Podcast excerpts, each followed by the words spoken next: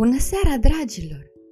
În seara aceasta vom afla împreună ce s-a mai întâmplat cu Glerg și cu micuțul dragon Firion în pădure. Capitolul 35, în care lui Glerg nu-i miroasea bine. Mă mănâncă Glerg, zise Firion, mă mănâncă peste tot, ca pe nimeni altul pe lumea asta. Dragă băiete, zise Glerg apăsat, de unde poți ști? Închise ochii și inspira adânc. Unde s-a dus?" se întrebă el. Unde ești, Xan?" Își simțea inima cuprinsă de cârcei fric, strângând-o gata să-i oprească. Firian se cocoțase exact în spațiul dintre ochii mari și depărtați ai monstrului și începu să-și scarpine nebunește spatele. Glerg dădu ochii peste cap. N-ai văzut lumea niciodată. S-ar putea să nu te mănânce pe tine cel mai tare. Firian se scărpină pe coadă, pe burtă, pe gât, se scărpină pe urechi, pe cap, pe botul lung. Dragonii năpârlesc, întrebă el din senin. Poftim? Năpârlesc? Ca șerpii? insistă Firien ocupându-se de flancul stâng. Glerg se gândi. Își scrută mintea. Dragonii erau specii solitare, existau puțini la distanțe mari între ei, greu de studiat. Din experiența lui, nici măcar dragonii nu știau mare lucru despre dragoni. Nu știu, prietene, zise el în cele din urmă. Poetul ne spune, fiecare animal muritor trebuie să-și găsească locul potrivit, fie el în pădure, în mlaștină, pe câmp sau în foc. Poate că vei afla tot ce vrei să știi atunci când îți vei găsi locul potrivit. Dar care-i locul meu potrivit? întrebă Firian, chinuindu-și pielea de parcă avea de gând să o smulgă.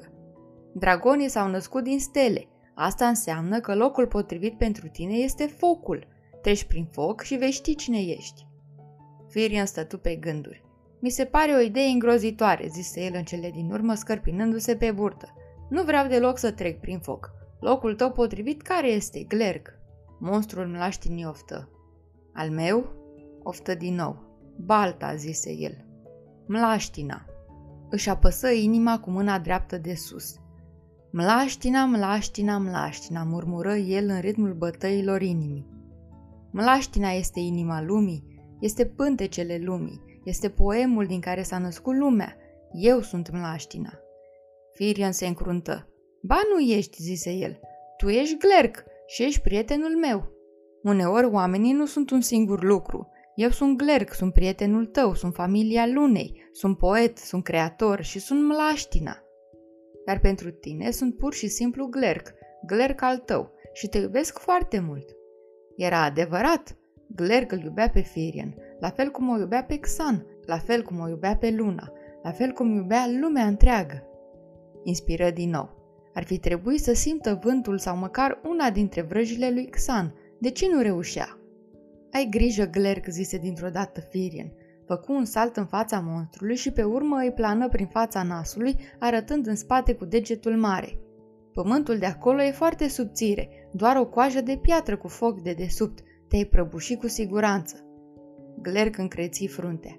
Ești sigur? Se uită cercetător la întinderea de pietre dinaintea lui. Dintre ele ieșeau valuri de căldură. Aici n-ar trebui să ardă nimic, dar Firian avea dreptate. Se vedea clar că șirul de pietre ardea, iar muntele zumzăia de desubt. Se mai întâmplase și înainte, când un munte întreg amenințase să se decojească la fel ca un bulb de zirin prea copt. După erupție și după dopul magic cu care fusese oprită, vulcanul nu mai dormise niciodată profund, nici măcar la început. Huruise mereu, se foise, nu stătea locului. Dar de data asta era altfel, era mai mult. Pentru prima dată în 500 de ani lui Glercă era frică. Firien, băiete, zise monstrul, hai să o luăm la picior, bine?" Începură să meargă pe marginea înaltă a șirului de pietre, căutând un loc pe unde să traverseze fără pericol. Monstrul uriaș se uită prin pădure, cercetând tufărișul cu ochii mijiți ca să vadă cât mai departe. Pe vremuri se pricepea mai bine la treaba asta. Pe vremuri se pricepea mai bine la multe lucruri. Respira adânc, de parcă încerca să tragă pe nas tot muntele. Firien îl privea curios. Ce se întâmplă, Glerc?" zise el. Gler clătină din cap. Cunosc mirosul ăsta. Închise ochii. Mirosul lui Xan? Firea îmbătut din aripi și se așeză la locul lui pe capul monstrului.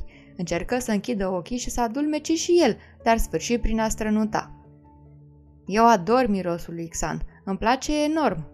Gler clătină din cap încet să nu cadă Firian. Nu, mărâi el grav, e mirosul altcuiva. Când voia, sora Ignația putea alerga repede, repede ca un tigru, repede ca vântul, mai repede decât alerga acum în orice caz, dar nici vorbă să fi fost la fel ca atunci când avea cizmele. Of, cizmele! Uitase cât de mult ținea la ele pe vremuri. De mult, atunci când avea curiozitatea, plăcerea de a călători și pornirea de a merge dintr-o parte în cealaltă a lumii și înapoi, într-o singură după amiază. Înainte ca suferința delicioasă și abundentă din protectorat să-i fi hrănit sufletul până când devenise indolent, sătul și magnific de gras. Acum doar gândul la cizme îi dădea o strălucire tinerească. Erau atât de negre și de frumoase cizmele acelea, încât păreau să îndoaie lumina în jurul lor. Când le purta noaptea, sora Ignația se simțea plină ochii de la lumina stelelor, iar dacă alegea momentul potrivit și de lumina lunii, cizmele se hrăneau direct din oasele ei. Magia lor era alt soi decât cea pe care o obținea din suferință. Dar vai cât de ușor era să se giftuiască cu suferință. Acum rezervele de magie ale sorei Ignația începeau să scadă. Nu se gândise niciodată să pună ceva deoparte pentru zile negre. Ceața minunată din protectorat nu era amenințată niciodată de zile negre. Proastă, se mustră ea. Leneșo, trebuie pur și simplu să-mi reamintesc să fiu abilă. Dar mai întâi avea nevoie de cizmele acelea. Se opri o clipă să se uite în oglinda magică. La început văzu numai întuneric, unul compact, dens, traversat de o singură dungă orizontală de lumină palidă. Foarte încet, dunga se lăți și în ea apăru o pereche de mâini. O cutie, se gândia. Cizmele sunt într-o cutie. Le fură cineva, din nou! Nu sunt pentru tine, strigă sora Ignația. Cu toate că nu exista nicio posibilitate ca persoana căreia îi aparțineau mâinile să o fi auzit, nu fără puteri magici în orice caz. Degetele părură să șovăie. Se retraseră, chiar tremurară puțin. Mâinile nu erau ale fetiței, în mod clar, erau mâini de adult. Dar ale cui? Un picior de femeie se strecură în gura neagră a unei cizme. Cizma îi se închise pe gleznă. Ignația știa că cine le purta le putea scoate și încălța oricând dorea și că nu exista nicio cale de a-i fi scoase cu forță atâta vreme cât purtătorul trăia. Ei bine, se gândia, asta n-ar trebui să fie o problemă. Cizmele începură să meargă spre ceva ce părea un țarc de animale – Cine le purta nu știa să le folosească. Cum să irosești puterile unor cizme de șapte leghe purtându-le pe post de papuci? Era de-a dreptul o crimă, se gândi Ignația. Ceva scandalos. Purtătoarea cizmelor se opri lângă capre, iar caprele îi mirosiră fusta într-un fel slugarnic, care sore Ignația îi se părut dezgustător. Pe urmă, purtătoarea cizmelor început să se plimbe prin jur. Aha, zise sora Ignația și se uită mai atent. Hai să vedem unde te afli, da? Văzu un copac mare cu o ușă la mijloc și un smârc presărat cu flori. Smârcul îi se părea cunoscut. Văzu o coastă abruptă cu o creastă zimțată. Cerule mare, acelea sunt cratere. Cunosc poteca aceea. Și dincolo, pietrele. Oare cismele se întorseseră la vechiul castel? Sau în fine la locul unde fusese castelul? Acasă, se gândia fără să vrea.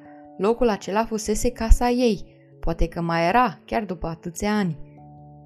În ciuda vieții ușoare din protectorat, sora Ignația nu se mai simțise niciodată la fel de fericită cum fusese în compania vrăjitorilor și a învățătorilor din castel.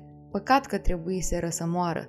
N-ar fi murit de sigur dacă aveau cizmele așa cum plănuiseră. Nu le trecuse prin minte că le-ar fi putut fura altcineva ca să fugă din calea primejdiei, lăsându-i pe toți de izbeliște și se credeau atât de deștepți.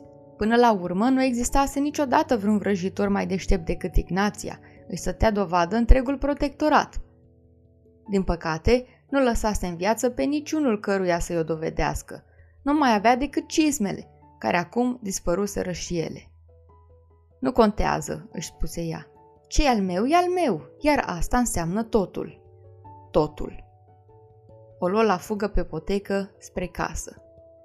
Ei bine, dragilor, aceasta a fost povestea din seara aceasta. Rămâne ca mâine seară să aflăm ce s-a mai întâmplat în pădurea din protectorat. Până atunci, somn ușor, dragilor!